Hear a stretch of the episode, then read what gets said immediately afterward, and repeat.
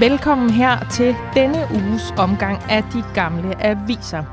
Og i dag der er det med en gæst, en helt ægte gæst, som er dig, Anders Nielsen. Det er det. Velkommen til. Mange tak. Du øh, er her lige nu i dag, fordi du blev landskendt i 2019, fordi du skrev på Facebook, at håndværkere altså ikke var dumme, og så gik det stærkt. Og jeg fik ideen øh, til at tage den her historie op, da jeg altså sad med et BT fra 2019 i løbet af den her uge, da jeg skulle sætte det her øh, program øh, sammen. Så da min øh, sædvanlige marker Adam Dreves, han lagde sig syg, så tænkte jeg, hvorfor ikke bare hive dig ind i studiet? Hvad kunne være mere naturligt? Ja, så det er så, simpelthen i øhm, mangel af bedre, at jeg er... Ja, det er fordi Jeg er Adam er troppet syg. Ja. Og fordi jeg faktisk i forvejen var faldet over en historie med dit ansigt på, og med dit navn på. Ikke? Ja. Så nu bliver du øh, siddende der, og så øh, holder du mig med selskab, og så bladrer vi i de her øh, gamle aviser sammen, og øh, drikker noget dejlig, kølig filterkaffe. Ja. Ikke også? Udover håndværkere, der altså ikke er dumme, så skal vi i dag også tale om virkeligheden for de kvinder, der ender på kvindekrisecentre, som følge af, at der er udøvet vold mod dem. For i 2010, der mente LOK, altså Landsforeningen for Kvindekrisecentre, at politiet svigtede lige præcis de kvinder, der havde allermest brug for dem, når de havde været udsat for vold i en nær relation. Så hvad er status så i dag? Hvordan går det egentlig på landets kvindekrisecentre, og svigter politiet stadig? Det her er en 12 år gammel historie, jeg har fundet, men øh, den er jo desværre frygtelig relevant stadigvæk. Og så skal vi slutte lidt omkring Jægerkorpset, en efterhånden ret berømt og berygtet specialstyrkeoperation, der vender billederne af de ellers hedrede jægersoldater om, hvis de synes, disse soldater altså forbryder sig mod de kodex, der findes i den ellers meget lukkede klub, som Jægerkorpset må sige sig være. Og til det, der har vi faktisk ingen ringer end hovedpersonen i landets vel nok mest omtalte jægerkorpshistorie, som jeg også har været på rov i i ugens løb, nemlig tidligere jægersoldat Thomas Ratzak. Så altså, Anders Nielsen og alle andre, der lytter med her. Denne lørdags gamle aviser byder altså på en status på en håndværker, der blev kendt fra den ene dag til den anden, fordi han ikke var dum. En opfølgning på politiets indsats eller mangel på samme, når det kommer til kvinder, der udøves vold mod i hjemmet. Og på et indblik i den lukkede verden, der er jægerkorpset. Jeg hedder Marbet Maria Lundgaard, og lørdagens gæst og lille smule medvært, synes jeg godt, vi kan sige, Ja. er altså komiker Anders Nielsen.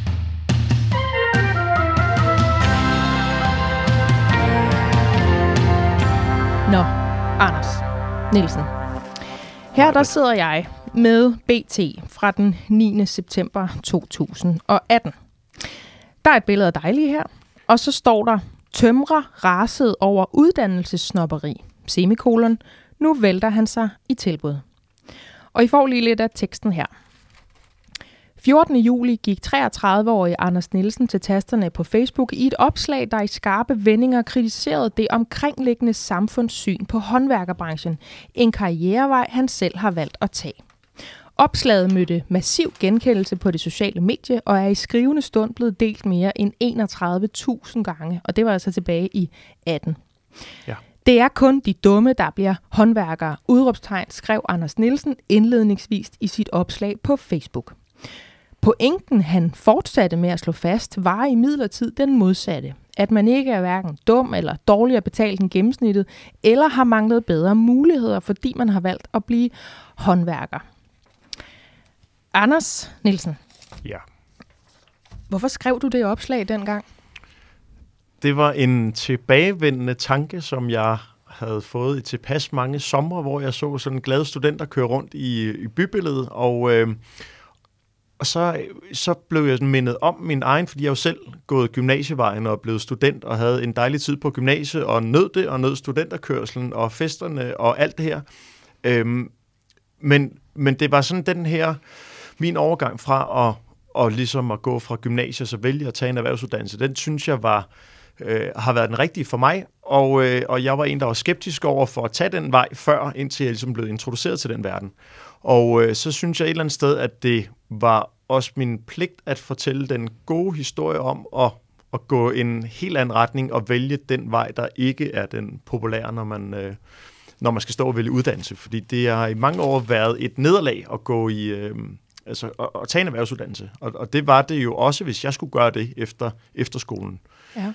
Øh, og så havde jeg egentlig lyst til at sætte ord på, hvordan jeg føler, det er at være håndværker nu, og hvorfor at jeg synes, at flere burde være det, selvom der bliver set ned på den vej i livet. Jeg kan huske det opslag fra 2018. Jeg kan godt huske, da du gik viral. Det var dig, der sidder i dit køkken. Din kæreste Trine, hun sidder i baggrunden, og så er der lige præcis de her meget fængende ord omkring, at vi er ikke dumme, eller øh, det der sillebenspaket, som jeg kan lægge hjemme hos alle jer rige mennesker, der ser ned på håndværkerne, det kan jeg sgu også lægge hjemme hos mig selv. Altså, det var sådan nogenlunde essensen af det, ikke? Jo. Hvad skete der fra det her opslag, det begyndte at gå viralt, og så frem til nu? Altså, hvad, hvad er status på dit liv? Er du stadigvæk håndværker? Hvad, hvad går du og laver, Anders? Jeg er ikke øh, håndværker nu. Øh, altså, det er jo stadig. Man kan ikke tage mit øh, svendbrev fra mig, men, øh, men jeg, øh, jeg er med til at lave en masse øh, oplysningsarbejde om, øh, om håndværksfagene, og, øh, men altså, jeg, jeg er jo sådan der, det hvor jeg nærmer mig nu, det er ved at være komiker. Men min øh, komik har i de sidste mange år også taget udgangspunkt i det med at være håndværker, og nogle af de fordomme, der er om håndværker, dem dyrker jeg rigtig meget på scenen, så jeg synes stadig, at sådan, altså jeg tror godt, folk de kan se, at øh, det skinner igennem, at jeg stadig er glad for at være håndværker. Mm. Øh, og så har jeg jo også holdt mine, mine skills aktuelle ved øh, min og min kærestes øh, boligrenovering derhjemme, fordi vi har en, en stor Instagram-profil, hvor at øh, en hel masse de søger øh, tips og tricks og inspiration. Øh, så man kan sige, på den måde, så er jeg jo stadig aktuel med, øh, med mit øh, håndværk. Med det, du kan der. Ja. Altså, de, man kan jo godt man kan jo godt få tanken. Øh, håndværker skriver opslag på Facebook om, at det er fedt at være håndværker, og det bør nogle flere øh, være. Det fremgår også af artiklen her fra BT, at øh, du er lidt efter den måde, erhvervsuddannelserne bliver omtalt på, og det er noget uddannelsesnopperi og sådan noget. Og så stopper du selv med at være håndværker. Ja. Hvad er det for noget? Jamen, jeg har jo sådan en, en idé om, at hvis, hvis jeg skal gøre en forskel, så, så kan jeg bedre gøre det ved at have et talerør mange forskellige steder, blandt andet også på stand-up-scenen. Øh, og, og så, fordi jeg, jeg har også den tanke, at hvis, hvis bare der er to, der vælger at blive håndværker øh, på baggrund af noget af det, jeg laver, jamen, så har jeg erstattet mig selv. Øh, og... Øh, og, og så alt, hvad jeg laver nu, tager udgangspunkt i min baggrund som håndværker, for jeg laver også en masse håndværkersketches for nogle øh, virksomheder og, og laver noget, en masse oplysningsarbejde og nogle underholdende sketches i den forbindelse. Øhm, og så får jeg tit henvendelser sådan i forhold til at lave, lave ting til DM i Skills og, og til at være ambassadør for, for sådan noget håndværkskollegie, og der, der kommer i, i 2023 og sådan noget. Så jeg, så jeg synes stadig, at jeg kan gøre en forskel ved at være vise, at jeg stadig er stolt af den vej, jeg er gået. Øh, men det her med at være stand-up-komiker har jo også bare været en sideløbende ting, jeg har lavet samtidig.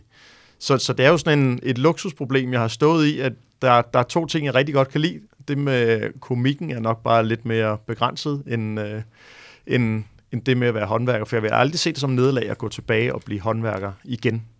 Øhm, Prøv at fortælle mig lidt mere om det der med, altså fordi det her med, det er et nederlag at vælge en erhvervsuddannelse, eller jeg kan jo også se fra artiklen, det er sådan ligesom, om der, der var ikke noget bedre, eller det var så det, det kunne blive til, eller ja.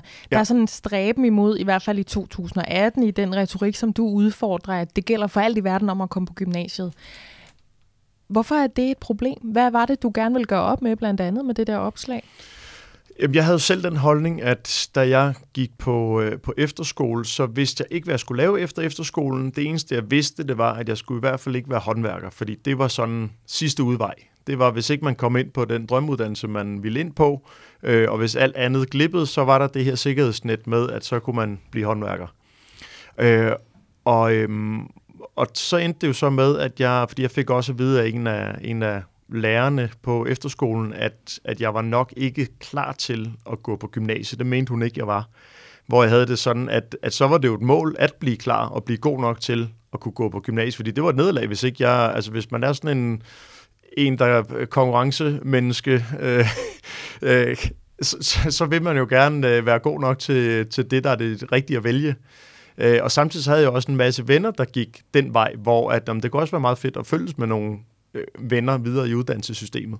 Og så lavede jeg Lemming-effekten og gik på gymnasiet, og øh, uden, altså fordi det, for mig, der var det sådan, jamen, så er der tre år, hvor jeg ikke skal spekulere over, hvad jeg så skal lave, fordi jeg ved ikke, hvad det skal ende med det her. Mm. Og så gik de tre år, og så stod jeg igen og tænkte, øh, kan jeg vide, hvad jeg skal lave? Så arbejdede et halvt års tid og tog et halvt år på højskole, og så stod jeg igen et år efter og tænkte, Nå, men det blev jeg så ikke klog af heller.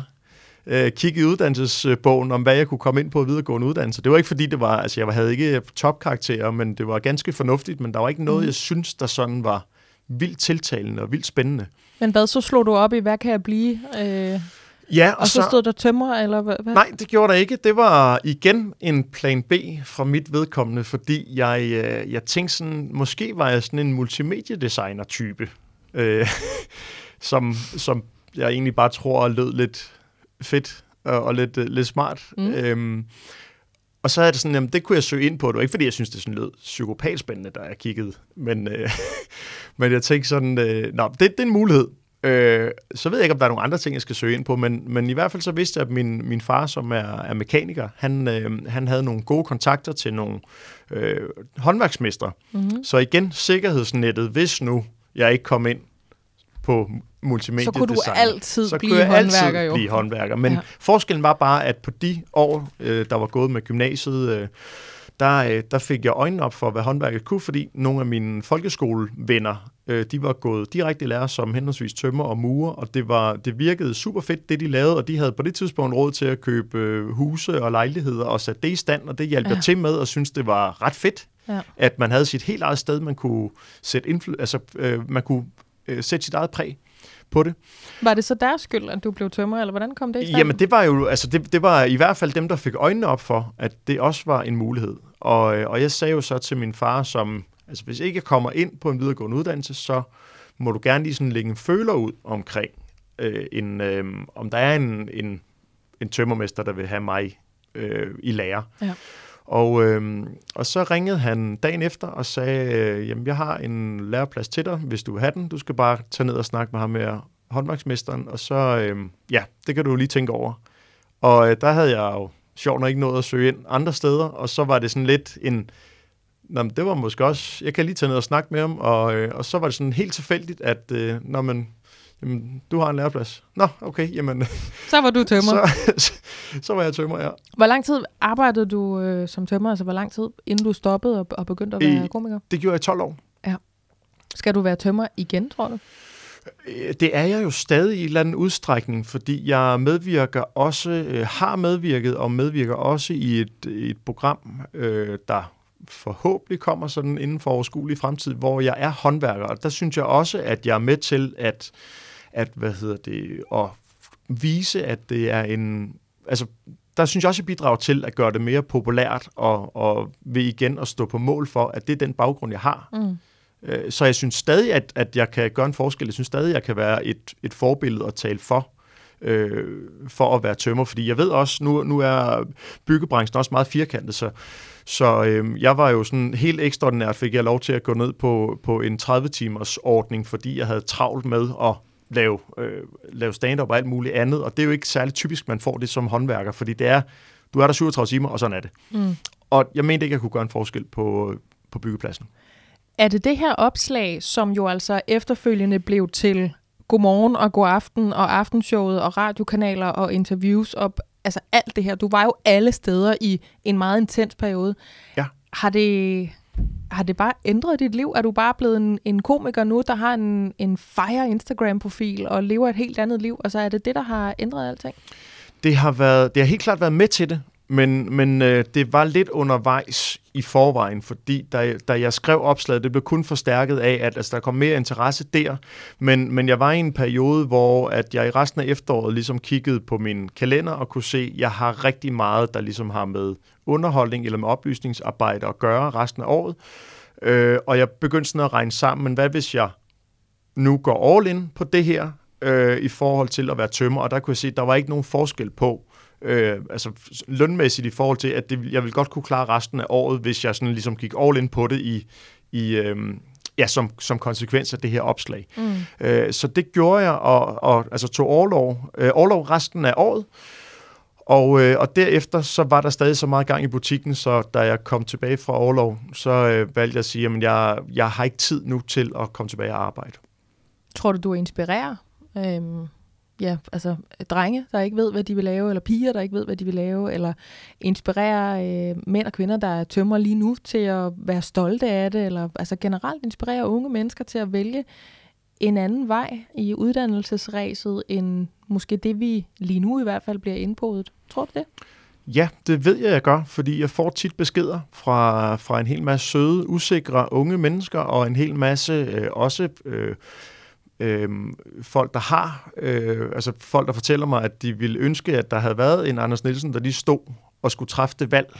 Øh, så, så jeg ved, at der, og jeg har også inviteret nogle folk hjem til mig, som jeg har vist rundt i huset for, øh, for sådan en til en at kunne vise, øh, hvad kan man som håndværker, hvis det er den vej, du vil gå. Ja. Altså det, ja, det kan vi jo så lige sige her til sidst. Øhm, du bor øh, som øh, altså en greve. Ja, det siger du. Jamen, det gør du. Det gør du. Og jeg tror også, øhm, man skal ikke have undersøgt dig særlig meget for at finde ud af, at det er netop det her med alle de fede ting, som vi er ude at lave. Det, jeg synes, det var sådan et godt citat dengang. Hos de der rige mennesker, der ser ned på os, eller synes, vi er irriterende, fordi vi holder i vejen, eller så hører vi for høj radio, mens vi lægger gulv eller et eller andet. Ja. De der ting kan vi også lave hjemme hos os selv. Og prøv lige at se, hvor fedt jeg bor, ikke? Jo. Og det er jo så i hvert fald også noget, der fylder øh, i din tilværelse lige nu. Absolut. Anders Nielsen, jeg lader dig jo ikke gå. Nej. Øhm, fordi vi har øh, to historier mere, som jeg har gravet frem her i øh, ugens løb. Og øh, jeg vil ikke sidde her selv. Jeg vil have en kaffe avismarker, som også har strikvest på, og som lige bliver siddende øh, og lytter Ja. og er her med mig igennem Og jeg vil gerne indtage den rolle.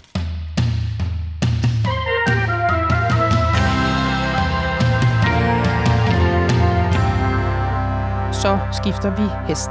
Øh, faktisk fuldstændig. Som øh, tidligere nævnt i starten af det her program, Anders, da jeg ligesom ridsede op for dig og for lytterne, hvad er det, vi skal tale om øh, denne lørdag, så skal vi over til et emne, der desværre er relevant igen, havde jeg lyst til at sige. Det har det jo sådan set været længe. Men heldigvis er der også øget fokus på det, nemlig vold mod kvinder. Jeg sidder her med politikken fra den 16. februar 2010. Vi er altså øh, 12 år tilbage her. Overskriften den lyder, krisecentre, semikolon, politiet svigter voldsramte kvinder. Og så får du lige lidt af ordlyden her. Ikke? Ja. De seneste fem års husspektakler i Danmark har alle haft én ting til fælles. Politiet har aldrig taget initiativ til, at den voldelige ægtemand efterfølgende blev smidt på gaden. Dermed svigter politiet de voldsramte kvinder, mener landets krisecentre. Og så er der et citat her. Bortvisningsloven fungerer ikke, og den vil have svært ved nogensinde at komme til det, hvis det altid er kvinden, der skal bede om bortvisningen, siger sekretariatsleder i Landsorganisationen for Kvindekrisecentre, altså LOK, Lene Johannesson. En ny rapport fra Justitsministeriets forskningsenhed viser, at bortvisningsloven fra 2004 bruges forsvindende lidt. Ifølge rapporten blev der kun rejst 60 sager om bortvisning i 2007 og 2008, ud af over, og så holder vi fast i bordkanten nu, Mm. 1.900 potentielle sager. Og ligesom i alle de forgangne år, var det ikke en eneste gang politiet, der tog initiativ til bortvisningen. I stedet overlog ordensmagten det altså til det øh, voldsofferet selv, altså at rejse sagen. Og øhm, Det er jo noget, man ikke kan overskue. Lene Johannesen er ikke længere ansat i LOK, øh, så derfor byder jeg nu velkommen til Camilla Bjørn Drøjdal, der er direktør i LOK lige nu. Velkommen til, Camilla Bjørn Drøjdal. Jo, mange tak. Hvad er status lige nu? Øh, er det stadig et problem, det her? Altså, at politiet ikke bortviser voldelige ægtefæller, eller hvordan håndterer systemet den slags anmeldelser den dag i dag?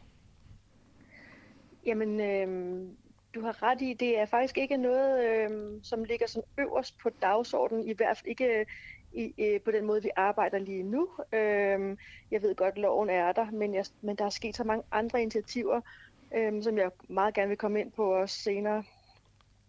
Og hvad er det for nogen? Hvad, altså, hvad, hvad gør I helt reelt nu? Hvad er virkeligheden for, for øh, voldsramte kvinder, der, øh, der anmelder en voldsepisode til politiet? Altså, øhm, for det første, så, øhm, så er politiet, øh, de har fået en, altså, en specialenhed, som gør, at de har meget mere fokus på vold i hjemmet. De kalder det godt nok stadigvæk husbetakler, men det er noget, vi er i dialog med, øh, med politiet om. Men de har en specialenhed, der er, øhm, der er gearet til at forstå vold i nære relationer, når de er ude øh, til episoder, hvor der har været vold i hjemmet. Øh, vi har et rigtig godt samarbejde med mange forskellige politikredse, og vi har haft nogle, øh, nogle ret fine pilotprojekter med politiet, øhm, som gør, at, øhm, at man har kunne henvise voldsudøver til, øhm, til, til behandling, øh, til, til samtaler.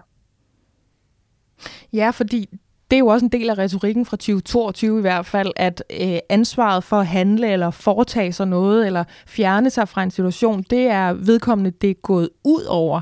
Altså, ved du, hvad der foregår helt fysisk, når man åbner hoveddøren ind til et hjem, hvor der er en kvinde, der øh, er udøvet vold mod? Altså, tager politiet denne her mand med, eller hvad, hvad foregår der egentlig sådan helt reelt? Ja, det er svært at svare på 100% Det kommer an på øh, sikkert på de helt konkrete episoder. Men altså det, som vi ved i LOG, det er, at der er jo over, i dag er der over 2.000 kvinder, der søger på krisecenter hvert år. Og det tal er jo på ingen måde blevet bedre. Øhm, så den lov øh, er stadigvæk ikke særlig aktuel. Øhm, men til gengæld er der rigtig meget tryk på, øh, på udøverbehandlingen. Den, øh, der er op til et års ventetid på udøverbehandling i dag, øh, og vi arbejder jo også tæt sammen med øh, Dialog mod Vold, som, øh, som udbyder det her øh, udøverbehandling. Og vi vil jo rigtig gerne være med til at skubbe på, at der er endnu flere mænd, der kan få, øh, få behandling for øh, få samtaler for at, at stoppe øh, de voldelige tendenser. Er det en samtale, man som voldsudøver selv skal indvillige i og, og altså være en del af, eller er det noget, man kan blive dømt til, eller sådan henvist til, ja. eller hvordan fungerer det? Altså alle voldsmænd kan jo selvfølgelig blive dømt for, for den, de voldshandlinger, de har, de har udført, både den psykiske og den, den fysiske vold. Vold er, vold er ulovligt, øh, men at, tilbu- at modtage tilbud og, og, og gøre brug af et tilbud, det, øh, det er jo ikke noget, der er obligatorisk. Altså det er, noget, det er et tilbud? Til. Det er et tilbud. Ja, okay. Og hvordan er tilslutning til det? Altså er der nogen, der tager imod det, fordi de indser, ja, at de har et problem? Ja, det er der bestemt. Øh, det er jo ikke alle, der er, der er lige sådan langt i deres erkendelsesproces. Der er rigtig mange øh, voldsudøvere, som i virkeligheden ikke er, øh, har erkendt deres, øh, deres, øh, hvad kan man sige, deres udøveradfærd. Mm, det er en længere proces, og jeg tænker i virkeligheden, at det er en af de ting, der skal være med til at løse øh, nogle af de her meget massive voldsproblemer. Men, øh, men jeg tror, det er en langsom erkendelsesproces i, at der at man gerne vil, vil gøre noget ved, ved den adfærd, man har. Ved du, hvad der er der? Op til et års venteliste på det, og det synes jeg i hvert fald er et stort problem.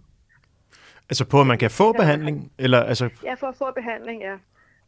Ved okay. du, hvad der foregår i de her tilbud? Altså, hvad er det for en... Er det en psykiater eller en psykolog, eller hvad er vi omkring barndommen? eller sådan? Ja, okay. Det er psykologsamtaler, ja. Ja. Du talte også før om øh, de her øh, sådan igangværende initiativer. Øhm, Udover det her med, at der er, jeg ved ikke, om man kan kalde det specialstyrker, men i hvert fald betjente, der bliver skolet i, hvordan møder man op på en adresse, hvor en kvinde er voldsramt. Hvad, øh, hvad foregår der så ellers? Altså, det er jo 12 år siden med den her artikel, som jeg sidder med. Hvad kan du sådan fremhæve af andre initiativer, der forsøger at løse det her problem? Men for, for, for en del år siden havde Lok et samarbejde, et pilotprojekt med, med netop politiet, øh, omkring, når de, når de rykkede ud til det, som de kalder husbetakler. Og der var der den her, det var en stor succes, der var faktisk rigtig mange mænd, jeg har ikke tal på det i dag, men der var rigtig mange mænd, der, der, til, der, øh, der accepterede tilbud om at komme i behandling. Øh, og jeg går lidt, øh, vi går lidt og venter på, at der kommer en, øh, en ny runde, måske lidt mere sådan elaboreret form, også sammen med blandt andet dialog mod vold øhm, og liv uden vold, som, øh, som måske er en videreudvikling af det projekt, der var for, for en del år siden, som skal være med til at støtte op omkring udøverbehandling også. Mangler der pladser på landets øh, kvindekrisecentre til kvinder, der er voldsramt i deres eget hjem og har brug for at rømme derfra? Nej, som tingene er lige nu, er der faktisk øh, ledige pladser. Det er jo et akut tilbud. Der skal altid være plads til den kvinde, der er udsat for vold og har brug for, øh, for noget beskyttelse. Dermed ikke sagt, at der er plads på alle landets krisecentre. Man kan godt risikere, at man, øh, man ringer til den nationale hotline og øh, får at vide, at, at det krisecenter, man ønsker at komme på, ikke har plads. Øhm, og jeg ved også, at der kan være problemer med, øh, med at få plads. Man skal, vi skal nok finde plads til alle kvinder, der er voldsudsatte og søger, og søger hjælp. Men nogle gange, så skal man lige lidt længere væk, end man måske lige... Øh, øh, ja, havde, havde drømt om, hvis man øh, både har job og børn i skole i nærheden. Der er også nogle gange, det kan være rigtig godt at komme lidt væk fra, fra det nærmiljø, man, øh, man, normalt, øh, man normalt er i. Men øh, der er også brug for ekstra pladser til, øh, til kvinder med mange børn. Der er brug for nogle pladser til, til kvinder med misbrug. Og, og hvor længe er man på, øh, på krisecenteret? Er, er det, øh, hvor, hvad er sådan en typisk opholdsvarighed? Ja, det er sådan cirka 4-5 måneder svarighed. Og de fleste kvinder, der, der, øh, der ender med at tage ophold på et krisecenter, de, de kommer videre til et liv uden vold. Så, så den her stabilisering, den, den, den øh, fase, man gennemgår på et krisecenter, det er simpelthen at få, få noget stabilitet ind i sit liv, få, øh, få vurderet, hvor ens sikkerhedsniveau, øh, få øh, vurderet, hvad for nogle muligheder man har, øh, blive hjulpet godt videre til at finde en, en egnet bolig, øh, og selvfølgelig også få, øh, få snakket med, øh, med nogle øh, øh voldsfaglige medarbejdere, socialrådgivere, psykologer, øh, omkring selve øh, omkring, omkring det, man har været udsat for, så man øh, også kan komme videre til et liv uden vold.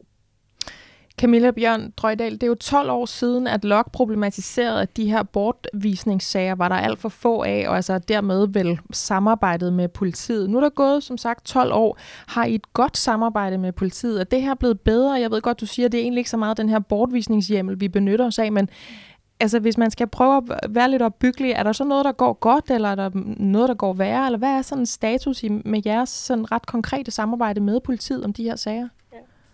Min umiddelbare vurdering er, at der er et, øh, et rigtig godt samarbejde med politiet. De vil rigtig gerne, øh, de vil rigtig gerne vide, hvordan man håndterer vold i nære relationer. Der er sket meget på øh, sådan det legale område. Det er også blevet, øh, den psykiske vold er jo også blevet kriminaliseret. Det er blevet forbudt også at udøve psykisk vold. Og, øh, og politiet, øh, vi har jo alle sammen øh, lang vej igen, tænker jeg, især måske på, øh, på den psykiske vold. Men, øh, men der er jo oprettet nu specialenheder i politiet, der skal tage sig af, af, af vold i nære relationer. Så jeg er fortrøstningsfuld i, at vi i hvert fald øh, er på vej den rigtige vej, men jeg synes omvendt også øh, generelt set, at der er lang vej igen. Der er jo rent faktisk øh, stadigvæk øh, lige så mange kvinder, der er udsat for vold, som der var for 12 år siden, og det er måske det, der, sådan, der bekymrer mig allermest. Ja, fordi altså, man skal jo ikke følge særlig meget med i øh, verdens gang, eller i, mm. i landets gang, før man bliver klar over, at det her stadigvæk er et ekstremt relevant emne, og synes jeg helt personligt, en meget relevant samtale at have. Hvad skal der ske for, at den her vold mod kvinder nedbringes? Hvordan vender vi bøtten? Hvad kunne man tænke sig som direktør for LOK, altså for landets kvindekrisecentre, og sætte i søen lige nu øh, for at rette op på noget? Jamen det, som vi drømmer om i LOK, og det, som vi taler med alle relevante politikere om lige i de her dage, det er, at vi skal kigge på, hvordan man laver en mere ambitiøs national handleplan øh, vedrørende vold i nære relationer, og dermed jo også kigge på de mange kvindedrab, der desværre allerede har været i år. Vi ved jo, at cirka øh, 12-15 kvinder om året, de, øh, de bliver dræbt af deres partner eller ekspartner, og det er den største enkeltstående drabstype i Danmark. Øh, og det er jo svært bekymrende. Der er stadigvæk 38.000 kvinder om året, der er udsat for vold, og cirka 70.000, der er udsat for psykisk vold. Det er jo, øh, det er jo virkelig alarmerende tal, og der er ikke sket noget øh, på, på de tal øh, de sidste mange år. Og derfor bliver vi nødt til at tænke øh, handleplaner på en ny og mere ambitiøs måde. Jeg er faktisk chokeret over de tal, du giver mig der, øhm, Camilla. Jeg var faktisk ikke klar over, at det var så mange. Det er jo det er godt nok mange kvinder. Altså 38.000 den, den fysiske, og 70.000 den psykiske vold. Det var sådan, du sagde, ikke? Jo, lige præcis. Og der er også øh, så omkring 30.000 børn, der vokser op med vold i hjemmet. Og vi ja. ved fra forskningen, at det er, det er et, det er skræmmende tal, og vi ved, at man tager skade af at overvære eller være vidne til vold eller blive udsat for vold, når man er barn. Vi kan se mange negative konsekvenser af det. Vi kan se øh, unge mennesker, der har svært ved at gennemføre en uddannelse. Vi, har, vi ser tegn på depressioner. Vi kan se øh, øget alkoholisme, tidlig død. Der er, det, det, er faktisk, øh, det er faktisk meget skræmmende og meget, øh, meget sørgeligt tal, og vi bliver nødt til at gøre noget ved det radikalt anderledes. Og har der været en, har der været en stigning øh, i øh, antallet af, af, af voldsepisoder, både med fy, fysisk og psykisk vold i forbindelse med alt det her med, med corona, og vi er meget hjemme, så man kan sige, at der er sådan en, at, vi, at det er en forklaring, og når, når det er overstået, går vi i bedre tider i møde, eller hvordan ser det ud? Nej, tallene, tallene er rimelig stabile.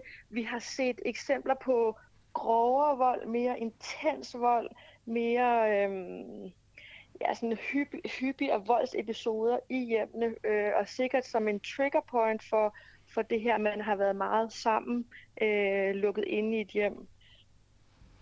Men vi har ikke, øh, der har ikke noget sådan klar, øh, klar forskning på området øh, med danske tal endnu.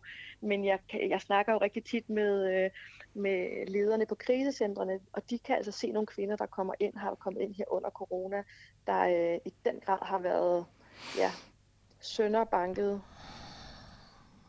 Jamen, jeg, jeg sidder lige og samler mig lidt, fordi jeg, jeg bliver fandme så berørt af det her. Øhm, mm. Camilla øh, Bjørn Drøjdal, jeg har bare lige her øh, afslutningsvis øh, et kæmpestort personligt problem med udtrykket husspektakler, og det fornemmede jeg lidt ja. før, at du måske også har. Hvad, altså, ja. ligger der ikke også en virkelighed i retorikken? Altså husspektakler, det er jo for mig, at det er nærmest en fest, eller nogen, der bliver uvenner. Det er vel for pokker ikke kvinder, der kommer ind, som du kalder det, sønderbanket på et krisecenter?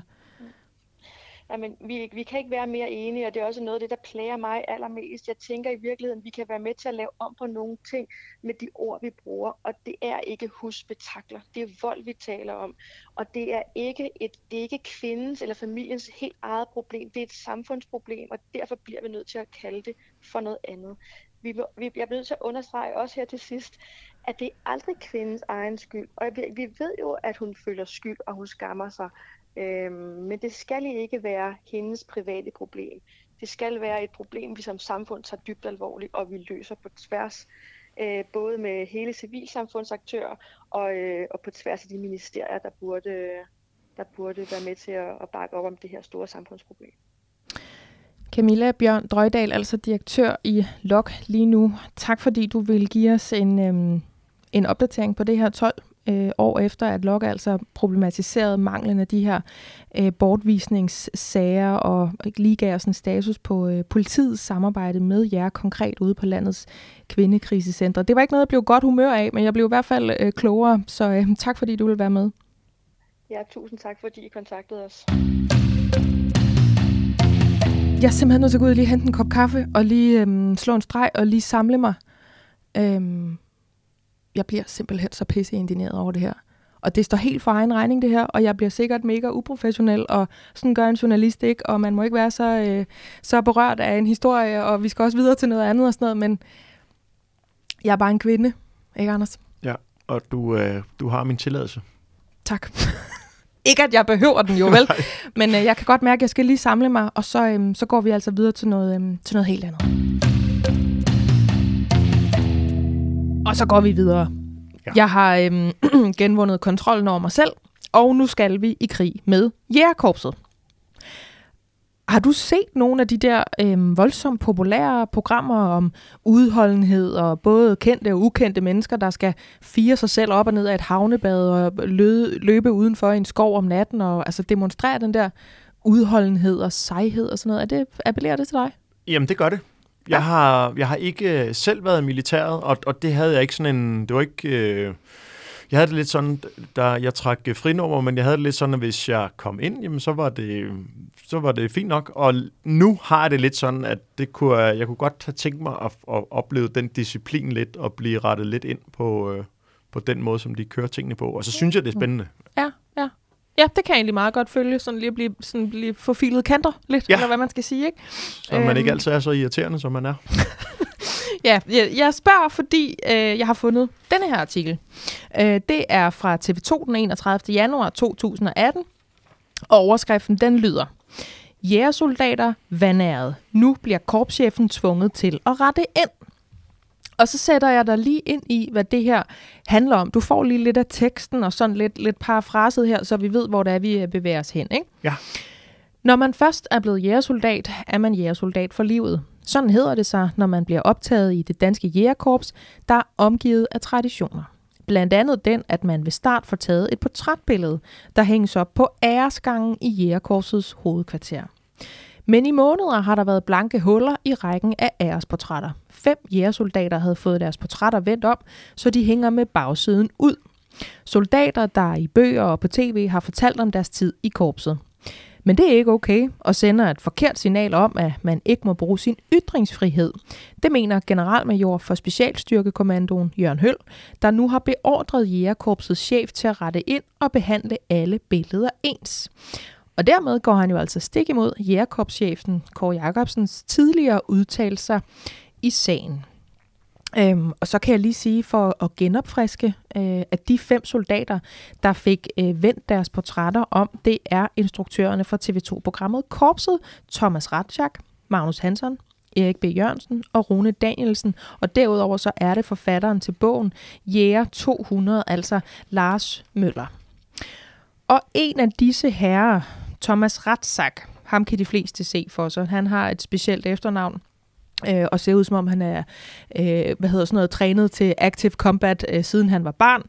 Øh, han udgav jo øh, i 2019 bogen Jæger i krig med eliten, som førte til jægersagen her hjemme i Danmark. Kan du huske den, Anders? Det kan jeg godt. Jeg husker, der var en masse palaver omkring hans udgivelse af oplevelser. Ja, præcis. Han blev faktisk beskyldt for at bryde sin tavshedspligt af forsvaret, øhm, og blev altså indklaget til, jeg tror, det var op imod 12 års fængsel. Ikke? Ja. Øhm, de frafaldt så øh, sigtelsen, men så tilbage i 2018, så kulminerede altså det her, skal vi kalde det, den dårlige stemning, øh, da Jægerkorpset altså blev bedt om at rette ind og jævnføre den artikel, vi lige har læst her nu. Men jeg vil jo have en status, Anders. Det er klart. Jeg vil jo vide, hvordan landet ligger for retssag i 2022. Han har jo for eksempel lige trukket sig for korpset på TV2, så ved du hvad? Derfor mødtes jeg med ham. For at forstå, hvad status er lige nu, om han for eksempel stadigvæk er upopulær. Så øhm, det spurgte jeg ham om, og da jeg mødtes med ham, så øh, lød det til en start sådan her. Nu siger vi velkommen til en, der kan fortælle mere om den her verden af kodex og ære, og hvad der egentlig foregik dengang, og hvad status er i dag. Det er nemlig tidligere jægersoldat og tidligere vært på TV2-programmet Korpset, nu forfatter og foredragsholder Thomas Ratsak, der altså også har en online træningsvirksomhed oven i de to øh, professioner. Velkommen til, Thomas Ratsak. Mange tak. Øhm, er du stadigvæk i problemer? Det synes jeg heller, du skal spørge jægerkorpset om. Nu spørger jeg dig. Ja. Fornemmer du, øh, at nej. du er i bad standing? Nej, det gør jeg ikke, og det gør jeg ikke, fordi at det, der betyder noget for mig i relation til min tidligere arbejdsplads, det er, om jeg er i bad standing hos de mennesker, der stod mig nær. Det vil sige mine, mine kammerater i de operative teams. Og øh, der er jeg så glad for at kunne sige, at der har jeg stadigvæk de øh, bekendtskaber og de venskaber intakte. Og det er det, der betyder noget for mig. Jeg har altid haft respekt for min chef i jægerkorpset, men, og det der er sagt i al respekt, men hvad en, en tidligere øh, chef måtte øh, mene, og min gørne og laden, således at jeg, eller så længe jeg kan stå inde for det, det betyder mindre for mig.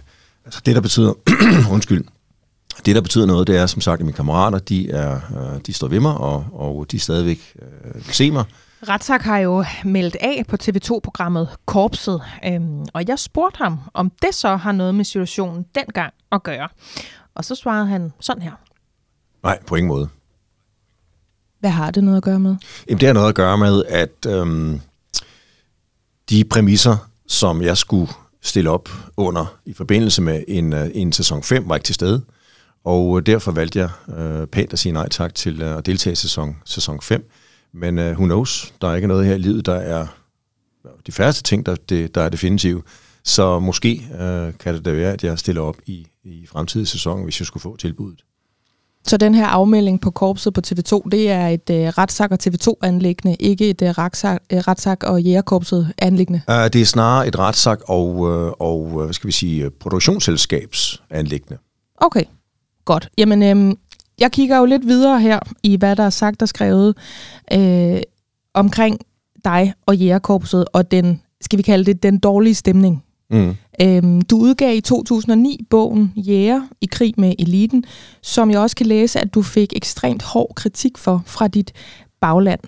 Jeg sidder jo her med en artikel fra 2018, men prøv du lige at tage mig og lytteren med ind i, hvad er det for en oplevelse, du har der, hvad er det, der er så overvældende for dig, at du faktisk sidenhen har tilføjet endnu et kapitel til netop den her bog om mediemodtagelsen? Jamen altså udgangspunktet var jo at skrive en bog, som, som var og stadigvæk er en god og positiv historie om, om det at være jægersoldat, fordi de 11 år i jægerkorpset, øh, jeg havde, og jeg kunne tjeneste i korpset, var de bedste 11 år i mit liv, og det plejer jeg aldrig at lægge skjul på. Og derfor var projektet, bogen, en, en, en, en hyldest til den arbejdsplads. Og under skriveprocessen, der gjorde jeg jo rigtig, øh, der gjorde jeg rigtig meget. Jeg gjorde faktisk alt, hvad jeg kunne for at sikre mig, at bogen var i orden, fordi det sidste, jeg havde til hensigt, det var at genere jægerkorpset, og allermindst min, min, min, min kammerater. Deres sikkerhed var jo selvfølgelig meget magtpålæggende. Så derfor øh, var det øh, en bizarre øh, oplevelse, jeg kom igennem med de der 13 måneder, som nu hedder Jægersagen, hvor altså forsvaret forsøgte at kaste mig i spillet øh, med en straframme på op til tror, 12 år i, i fængsel, mm. øh, fordi de mente, jeg havde brugt min tavshedspligt i forbindelse med at udgive bogen. Og øh, den, den, den periode på 13 måneder var jo fuldstændig vanvittig for mig, fordi det var en slagmark, som jeg ikke øh, var vant til at færdes på. Jeg havde medierne efter mig, at de stod og bankede på min dør hver aften derhjemme, fulgte efter mig, når jeg kørte rundt i København, og jeg var jo breaking news på fjernsyn og tv og radio.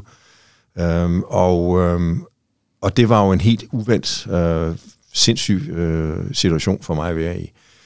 Så så således stormværet, men altså, det viser jo også, at, at det blev godt igen, fordi efter 13 måneder, så trak forsvaret sikkelsen mod mig, og jeg blev genansat i forsvaret, og valgte sig selv at sige op nogle, nogle måneder efter, fordi jeg startede en karriere som forfatter, fordi nu havde jeg gjort reklamen selv, således at mit forlag sagde, hey, det der markedsføring, det kan ret sagt, det har han selv klaret sig, så nu, skal vi, øh, nu, kan, vi, nu kan han skrive nogle flere bøger. Um, men det er bare vigtigt for mig at understrege, at hele projektet har jo aldrig nogensinde været, været, været, været, været ment som, som, som altså kontroversielt, tværtimod det har altid været en, øh, altså også hvis man læser bogen, vil, vil man også kunne forstå, at det er en virkelig, virkelig positiv beretning om den arbejdsplads. De fleste mennesker, der tænker tilbage, øh, også når de ser dig i fjernsynet, kunne jeg forestille mig, tænker jo nok, i hvert fald i første instans, jægersagen, forsvaret. Man kan godt huske den her periode, og hvor turbulent det var, og ja, du var på alle skærme. Men de færreste ved vel egentlig, hvad det var øh, for nogle øh, regler eller for nogle tavshedspligter, du i virkeligheden overtrådte. Nu hvor øh, forsvaret jo altså, som vi også ved, frafaldt sigtelsen imod dig, kan du så sætte lidt ord på, hvad det var, de mente, du havde gjort, når nu du siger, jeg skrev og gjorde alt i bedste mening? Nej, jeg får det aldrig rigtig helt præcist at vide. Altså i starten var det hele bogen problematisk. Så var det visse øh, sekvenser og kapitler i bogen, der var problematiske. Og til sidst var der så nogle ganske få scener, der var øh, sekvenser, der var, der var problematiske. Og øh, jeg tror egentlig bare overordnet, det var en frygt for, at Altså det var en, det er en kulturkollision i virkeligheden i forsvaret, mod en, en, en, en lidt gammeldags måde at tænke på, fordi øh, de folk, der sad i forsvarsstaben på det tidspunkt, var vokset op under den kolde krig, de havde deres militære opdragelse under den kolde krig, og øh, så ramlede deres øh, kulturforståelse inden for forsvaret sammen med de yngre, yngre, yngre generationer, som op igennem 90'erne og især 0'erne var præget af en operativ kultur, det vil sige en, en, en krigsmæssig øh, kultur. Og de to verdener forstod ikke rigtig hinanden, hinanden undskyld, og derfor tror jeg, at de trykkede på panikknappen i Forsvarskommandoen og sagde, uha, det går ikke, at vi har folk nu, der begynder at sidde og skrive om vores krigsindsatser. Er du med nu, Anders? Det er jeg. Han sej nok, ikke? Jo, altså det er, jo, det, er jo, det er jo et sindssygt spændende felt, han arbejder indenfor, og er jo sådan noget, som man har lyst til at vide noget om, men jeg har også godt forståelsen for, hvorfor man kan være nervøs for, at der er en, der åbner op om, om øh, livet og de hemmelige missioner. Øhm, nu kunne han jo ikke komme så meget tættere på, altså hvad er det præcis, der er blevet sagt, som ikke var i orden. Man kan også sige, det besejrer jo lidt formålet, hvis man har fået at vide, du må ikke sige det igen, og man så gentager det. Men dengang, der øh, udtalte korpschefen, altså Kåre Jacobsen, som jo var den, der altså, gik forrest og problematiserede den her bog, eller slutter øh, det her program. Øh, så sådan her til TV2's Godmorgen Danmark, altså om de her øh, fem mænd, som nu havde fået vendt deres portrætter om på æresgangen øh, i Jægerkorpsets hovedkontor. Han sagde sådan her. Lad mig slå fast, at vi er en super professionel eliteenhed med de bedste folk, og er der folk, der forlader jægerkorpset og ikke holder sig inden for vores værdier og etik og tavshedskodex, så er det af gode grunde forbundet med konsekvenser. De personer, der er tale om, har derfor udelukket sig selv fra fællesskabet i jægerkorpset, fordi de har overskrevet vores normer, værdier, etik og den tavshed, som specialoperationer er forbundet med. Hvad tror du, øh, Thomas Ratschak, han mener om, øh, om sådan en kommentar den dag i dag? Jeg er ikke sikker på, at han er så imponeret. Skal vi høre, hvad han, hvad han svarede? Ja, lad os gøre det. Uh, ja, altså manden siger jo, hvad han skal sige. Uh, jeg mener ikke så meget om det. Altså, uh, Øh, jeg har lavet noget tv, øh, og jeg synes, det er en fremragende reklame for, for den enhed, jeg kommer fra i Jægerkorpset, så hvis, man, hvis, han og, og, og forsvaret havde været lidt mere progressiv, så havde de jo grebet den mulighed for at fremme deres projekt. De mangler folk. Det har de gjort i 20 år, 30 år, 40 år. Det vil de altid gøre. Så frem for at sidde med korslagte arme og være lidt, lidt hønserøver, så skulle de jo prøve at være lidt fremsynet og, og gribe den mulighed. Gå ud og få fat i de unge. Uh, det er jo det, det er dem, de lever af. Frem for at, at blive fornærmet over uh, min deltagelse på tv. Det er jo ikke, det er jo ikke første jægersoldat, der laver tv. Øh, nu spørger jeg helt banalt, og måske netop derfor er det ikke banalt. Hvad er dit forhold i dag til Kåre Jacobsen og den, hvad skal man sige, ledelsesstil inden for jægerkorpset? Du siger det her med, jeg er på god fod med de mennesker, der betyder noget for mig, men det her er jo også en mand, der har haft indvirkning på halvdelen af dit liv, mm. dit arbejdsliv, nemlig i jægerkorpset. Hvordan er jeres forhold i dag? Jeg, jeg har ikke mødt Kåre, uh, siden, at, uh, siden han faktisk var min delingsfører. Det vil sige, at han havde ansvaret for, for en del af de teams, uh, som, som jægerkorpset har. Og jeg er kun godt at sige om manden. Det ja. har jeg. Altså en, en, en, en, personligt en super sympatisk fyr. Uh, og, og, og en dygtig chef, en dygtig officer. Der er ikke noget der. Uh, han har bare så været uenig, i, og han har forvaltet sin, sit arbejde på en måde, øh, på, eller på den måde, han mente var, var, var bedst muligt for jægerkorpset. Og det kan jeg kun respektere. Jeg Er så helt uenig grundlæggende i den, øh, i den tilgang, han havde til, til, til os tidligere jæger og vores, vores øh, arbejde. Det er jeg så helt uenig i, men jeg har ikke noget overhovedet udsat på den mand. Han har gjort alt det bedste, og det han har ment var det bedste for jægerkorpset, og det kan jeg kun respektere. Det er egentlig et flot svar af en tidligere jægersoldat, som trods alt brugte 13 måneder med pressen bankende øh, på døren i en meget øh, tumultpræget periode af dit liv. Ja, men jeg har, jeg har aldrig taget det her personligt. Altså, det har aldrig været personangreb mod mig. Øh, og, og, og havde det været det, jamen, så, så har det bare været dybt patetisk. Men, men jeg tror virkelig stadigvæk på, at, at langt, langt, langt, langt de fleste officerer, ikke bare i jægerkorpset, men generelt i forsvaret, og, og de gør det, de mener, der er bedst for forsvaret. Det tror jeg virkelig på. Mm. Og de har aldrig gjort det at genere mig. Jeg går øh, lige ned i øh, artiklen her igen, altså på TV2 tilbage i 2018. Øhm, jeg har en underoverskrift her, der er fremhævet i citationstegn, hvor der står en børnehave. Citationstegn slut. De fem tidligere jægersoldater er ikke de eneste, der er stået frem og har fortalt om deres tid i jægerkorpset. B.S. Christiansen har medvirket i et utal af tv-udsendelser, og Nikolaj Molke Let, der også er tidligere jægersoldat, holder foredrag om jægerkorpset. Ingen af de to fik dog deres portrætter vendt. Hvordan forholder du dig til det? Og hvordan forholdt du dig til det dengang? Jamen det er jo det, der skaber sådan en underlig skæv, skævvridning i hele den her øh, snak. Øh, og, og det er også derfor, altså det der med at vende vores billeder, de blev jo tildækket med sort karton. De blev ikke vendt om, det er sådan en detalje. Okay. Det er jo sådan lidt teatralsk. Altså det er jo sådan lidt grinagtigt i virkeligheden, ikke?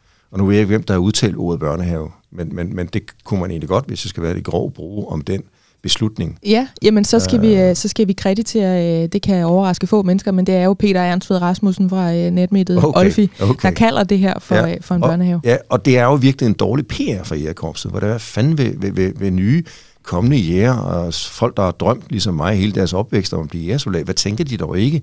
Hvad er det for en arbejdsplads? At man begynder at tildække hinanden med sort karton, fordi man er uenig i, hvad man foretager sig i, i, i den store verden. Altså, det, er der, det er da barnagtigt. Tanker, Anders? Jamen, øh, i, altså om, øh, konkret om børnehavemetoden, ja, eller det er om faktisk hans, præcis eller om det, det hele? ord der. Ja. Altså, hvad, hvad tænker du om sådan en øh, sådan dynamik i en special operationsstyrke? Jeg blev lidt overrasket over den nemlig. Jo, men det er jo, altså, det er jo tydeligt noget, der vil ramme folk, jo, fordi man har sat sådan en ære i at opnå det øh, privilegium, det er at blive jægersoldat. Så det er jo noget, der gør ondt, og, og, og altså, jo, det er da lidt børnehaveagtigt, men det er jo følelser på et højt niveau, når man er i de der situationer der. Mm. Så, så jeg kan, altså, ja, jeg ved ikke, om det er børnehaveagtigt, fordi der er jo mange følelser involveret i det. Ja, men jeg synes, altså nu ved jeg godt, man skal passe på med at være for partisk, når man går journalistisk til værks. Men manden er frikendt igen. Altså de, eller frikendt er han ikke, fordi frafaldt sigtelsen. Han er ikke dømt for noget. Han har været igennem øh, et pressehelvede i 13 måneder, og den bog kan altså stadigvæk købes. Så jeg tør godt at sige, at jeg synes godt nok, han er resilient. Men det er selvfølgelig også det, han er trænet til. Ja, Det, altså, han er, han det der, er, ikke? Han har et irriterende et godt overskud til at komme ud af situationen. Ikke? Ja. Men jeg vil også sige sådan i forhold til, altså hele det her øh, med at at han positiv, altså vil, vil give en positiv omtale til Jægerkorps, fordi de mangler folk. Det er jo lidt, jeg kan godt se det der, for det er jo lidt det samme, jeg har i forhold til, at jeg bliver ved med at høre politikere sige, at vi mangler faglærte. Og der er ikke rigtig nogen, men det, nu har jeg sagt det højt, så, øh, men der er jo ikke nogen, der gør noget, og derfor føler jeg øh, med retsjagt på, på den bekostning. Der er det næsten det samme at være jægersoldat, som at være tømmer, ikke også? Ja, der, er mange, der er mange ligheder der. Der er mange jægersoldater, der ikke kan blive tømmer. Anders, jeg spurgte ham afslutningsvis, om han kunne finde på at udgive den her bog, altså Jæger i krig med eliten igen, og om hvordan han egentlig havde det, imens forsvaret forsøgte at få ham stoppet, om han kunne finde på at vende tilbage til jægerkorpset igen. Og det lød sådan her. Altså, hvis jeg kunne spole tiden tilbage, og hvis jeg vidste, hvad jeg ved nu, så ville jeg da stadigvæk udgive min bog øh, om jægerkorpset. Vil du det? Ja, det vil jeg da i høj grad. Og så tage de 13 super, måneder super stolt, der? super stolt af den bog, og den er en fremragende reklame for jægerkorpset, og der er intet i den bog, som kompromitterer jægerkorpsets sikkerhed, og der er ikke noget i den bog, hvor jeg øh, bryder min, øh, min tavshedspligt. Så selvfølgelig vil jeg gøre det igen. Altså, de 13 måneder var hårde, det vil jeg da ikke lægge, lægge, lægge skjul på, selvfølgelig vil jeg ikke det. Men jeg har altid øh, synes, at det var... Altså, man når skulle længst... Altså, havde jeg siddet og været mavesur og bitter på forsvaret nu her også, under det interview her, det får jeg ikke noget ud af, og jeg har heller ikke lyst til at være bitter på forsvaret. Det er en fremragende arbejdsplads. Den har sine svagheder, men det er alle arbejdspladser sgu. Øh, og, øh, og jeg forsøger bare at være nøgtern. Altså, jeg gider ikke at sidde og være øh, fornærmet og være en hønserøv øh, i medierne.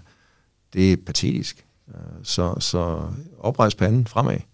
Kan du vende tilbage der til, tror du? Vil du Nej, det? det vil jeg, dels vil jeg ikke, øhm, fordi jeg nu har gang i så mange andre ting i mit liv, men jeg vil heller aldrig få tilbuddet. Det tvivler jeg stærkt på, medmindre der kommer en chef, som, som er hvad skal vi sige, meget rummelig. så du siger, det er jo ingen skam at blive væk, når man ikke er inviteret? Nej. Nej. Thomas Ratzak, det var øh, en fornøjelse at have dig i studiet. Det var fornemt at have dig i studiet. I forbindelse med øh, den her artikel, som altså øh, ja, blev gendrevet mange steder, men den her den var fra TV2, og vi var tilbage i 2018. Nu er der løbet vand i åen, og øh, det var rart at se dig her. Tak fordi du ville være med. Tak fordi jeg måtte komme. Anders, tak fordi du har siddet med her i dag. Tak fordi jeg måtte. Det var hyggeligt. Jeg synes også, det var så hyggeligt. Mm. Og det synes jeg også, det her program skal kunne. Vi kan godt finde på at stille kritiske spørgsmål en gang imellem. Men det skulle også være dejligt at sidde her en lørdag, som jeg siger, med filterkaffen og i strikvestene og bladre i disse gamle aviser. Øhm, og den her gang, der har vi jo snakket om, om din historie. Om det her med at gøre opmærksom på, at det er dejligt at være håndværker, og man er ikke dum, fordi man er håndværker. Og det er noget uddannelsesnopperi at sige, at øh, alle partout skal på gymnasiet, for der er også nogen, der skal ud og skabe noget med hænderne. Så har vi fået en status på øh, kvindekrisecentrenes samarbejde med politiet. Jeg har grædt lidt i studiet. Det var meget uprofessionelt, men jeg fortryder det på en måde, ikke fordi jeg bliver sgu så berørt over det. Og så har vi altså øh, vejret stemningen imellem Thomas Ratzak og Jægerkorpset. Ja. Har det været en fornøjelse, synes du? Det synes jeg, og jeg står klar igen, hvis der skulle opstå sygdom.